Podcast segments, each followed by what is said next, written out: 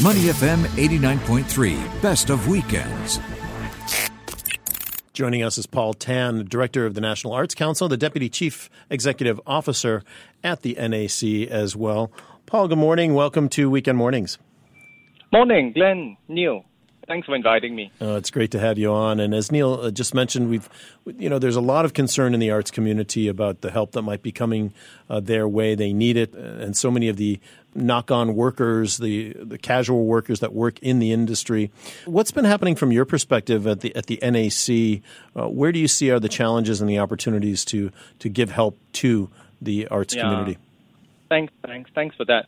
I mean, of course, the situation is really challenging, you know, for, for the culture sector, you know, whether you're running an art gallery or a theater or whether you're, you're an independent practitioner. I think there's been challenges all around. I think what we've tried our best to do, and as you know, as NAC is a statutory board, is a government stat board, so we've been working with the rest of government to make sure that the sector is supported as best as possible with the kind of resources that we have.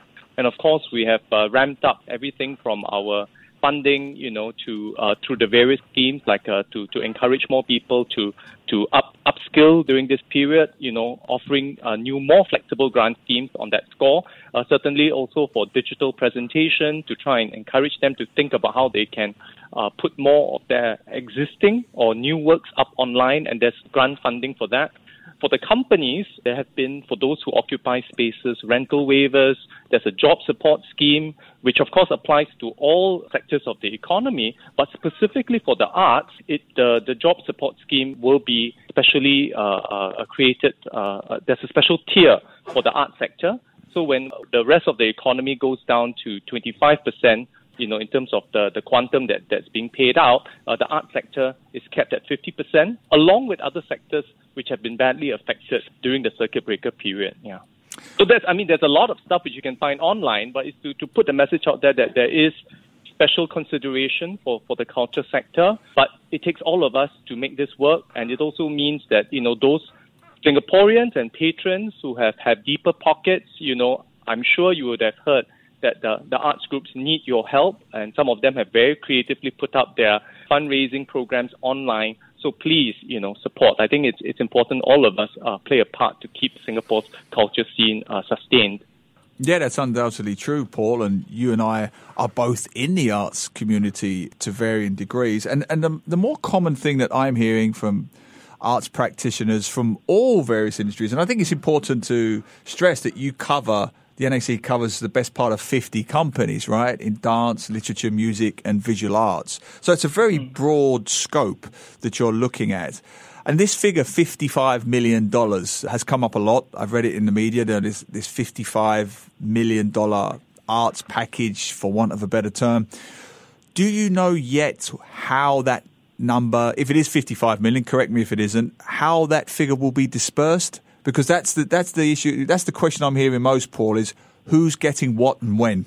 We're still uh, working through, but certainly some of the funding has already gone out. You know, the two of the schemes that we talked about, um, the capability scheme, you know, to try and get uh, uh, companies as well as uh, uh, freelancers to think about upskilling, as well as a digital grant, uh, accounts for a, a portion of the funding. There have also been a lot of commission work that we've put out, whether it's our from the living room series, which we have put on uh, Facebook during this uh, uh, circuit breaker period, uh, various things that NAC is commissioning to try and make sure that the funding goes out. I mean, when NAC commissions, it's really, really with the with the very clear kind of objective of trying to push out as much of the opportunities to to the the arts groups as possible. Uh, but that said, you know, I mean, that's of course not the, the full sum. I mean, we're, we're, still trying to monitor, trying to see, for example, uh, how the job uh, support scheme pans out because now you have uh, uh, a move from 75% at the job support scheme in terms of funding uh, the wage bill to uh, 50%.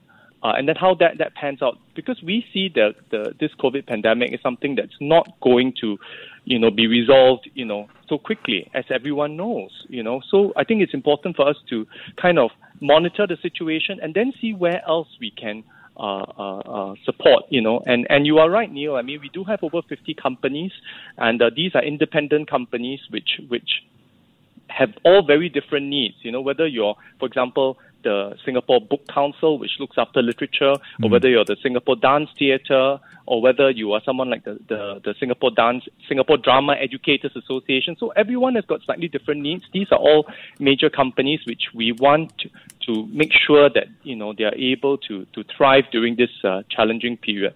So I think all the feedback that that has been given by our our theatre friends, whom we know very well, uh, I mean that's all taken on board. Uh, they also have a direct line to us, and we engage them individually as well just to assure that you know it's certainly something that we're mindful of. And I think we're all on the same page. We want the arts sector to thrive. That's very very clear.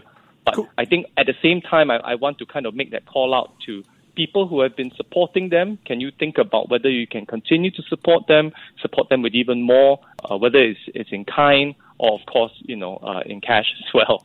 Yeah, can we just clarify one point? The fifty-five yeah. million and the job support scheme, are they the same thing or are they separate? In other words, are arts companies eligible for the jo- job support scheme and a portion of that 55 million? Yes, of course, they're separate.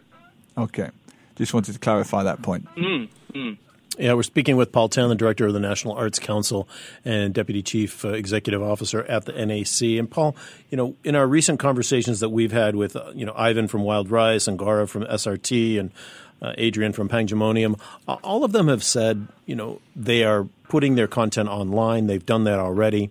Um, but it's just, you know, obviously it's not a moneymaker, uh, you know, or mm. they get a little bit of support from that, but it's it's not enough. Or even our friends down at the projector, uh, you know, down in Beach Road, they need, you know, they need people in seats in theaters uh, to sustain themselves. And in fact, I think it was Gaurav Kripalani who said uh, last week quite forcefully, if, you know, if there's not if there's not a serious turnaround in this uh, theater scene will be dead by the end of the year. Uh, you know, serious, it's serious, serious times, mm-hmm. just based on the on the economics of it. So, in light of, of the things that are being done, you know, is there any way that you can see a normalization of the theater experience uh, in in particular anytime in the next six to nine months? What what is that? What is the discussion within the government on that? Right. Of course, you know, this discussion is a large it's a it's a conversation beyond the arts. If you think about sure. it, it's actually a public health discussion, right? Mm-hmm. Absolutely. And yeah, and, and and certainly based on what we at the Arts Council can see, I mean, there's enough research that that makes it very clear that when you have a lot of people in a small enclosed space, there is a very high risk, right? Mm. So there was the example that we shared with uh, many of our friends in the art sector of a community choir in Washington, where just from one session, 87%, some really high number, 87% of the choir got infected because there was one spreader in the group. Right. They had all taken their temperatures. They, they, they had actually observed some of the, the, the safety measures. But of course, when you're in a choir, you actually have to sing, right? Mm. So, and, and that's a very real kind of a research data point, you know, which of course forces us to be a bit more circumspect. So I, I don't have an immediate answer. I would say that the overall uh, thinking is that this will be uh, uh, quite long drawn until a, a vaccine is, is, has been developed. And whatever NAC does is informed by the larger whole of government thinking on public health, right? And how groups come together in an in, in an indoor space. So so that's one one one thought to put out. Another thought to, to kind of share with everyone is that of course there's a lot of free content online and it sort of you know, we don't want to talk about the grubby business of, of money, but but you know, online it is harder to monetize, right? Sure. However, I, I, I would maybe suggest that maybe this is a good time to think about how we can re- redo the business model. If we are willing to pay for Netflix on a subscription basis, you know, could there be possibility of some of our art being put up through some kind of ticketed, uh, online ticketed uh, gateway, right? Certainly, uh, SISTIC, which of course is, is someone we know very well as well, has developed SISTIC Live, and that is with the intention of providing gated live streams. And that's hopefully going to turn out to be a, a source of revenue in the long run. And I would only encourage all our arts groups to experiment while waiting for the, the cinemas to, uh, sorry, excuse me, waiting for the theaters and concert halls to be open, you know, but it, for, for the moment, experiment with this mode.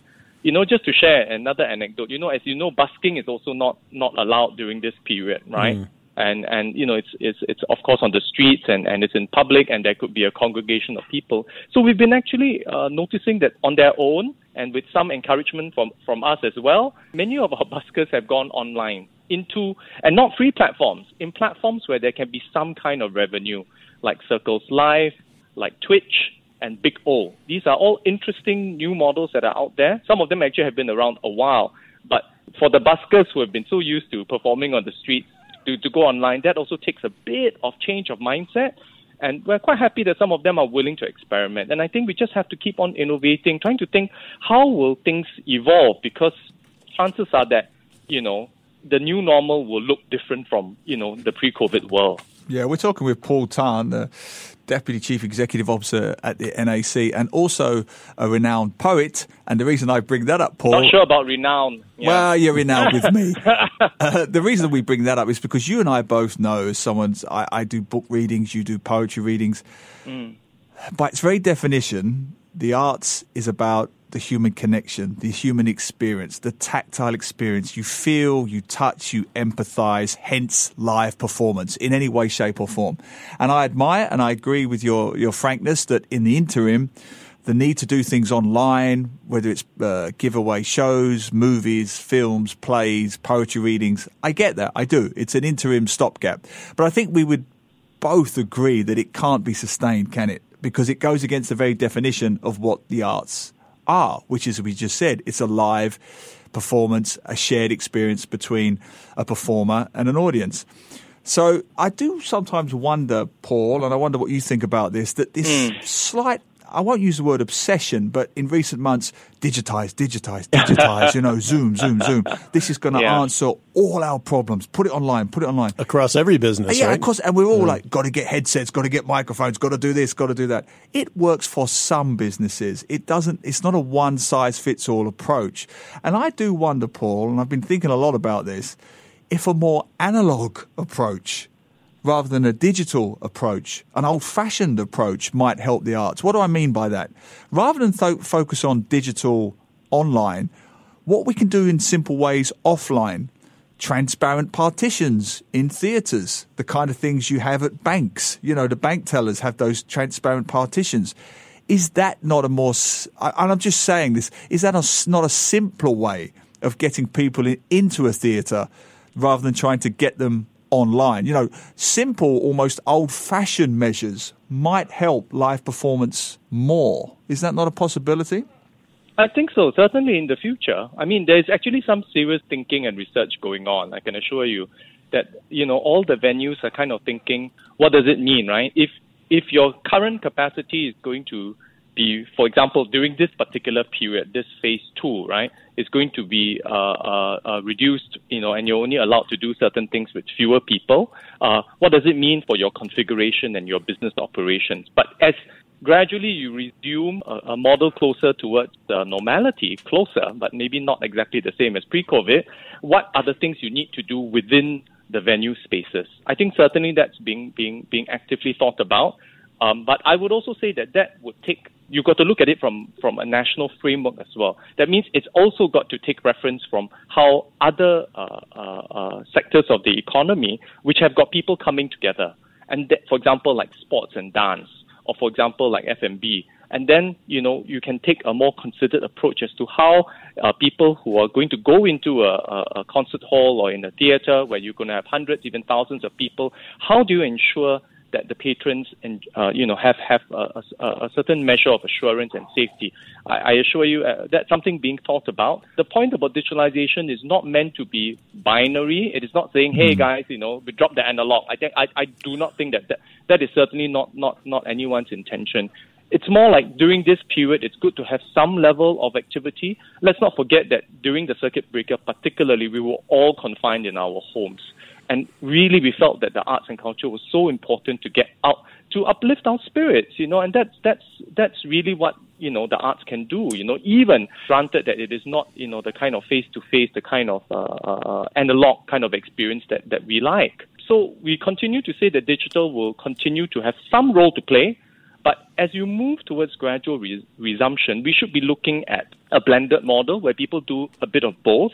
Mm. We will certainly encourage all our companies to think about it. But importantly, it's what does it mean for everyone's business models? Because that's not something NAC or the government can tell them. All of them, everyone who's running a company, whether you're in the arts or not, you have to think how to respond to this global pandemic and a national challenge here, you know, in a way that makes sense for yourself as a business, given that the government will give you some support and that you are also trying to reach out to your, your customer base, you know, and your patrons. I think those are the the kind of uh, conversations everyone needs to have. Yeah. It is a complex problem, to be sure, not only for the arts uh, seg- segment, but also for, for many businesses today. Absolutely. Yeah. Our, our, thanks to Paul Tan, the director of the National Arts Council, for uh, being with us today to talk to us about what the, the government is, uh, is looking at to help the arts and uh, where we might go forward. Much appreciate your time, Paul. Thanks, Glenn and Neil. Thank you. To listen to more great interviews, download our podcasts at moneyfm893.sg or download the SPH radio app available on Google Play or the App Store.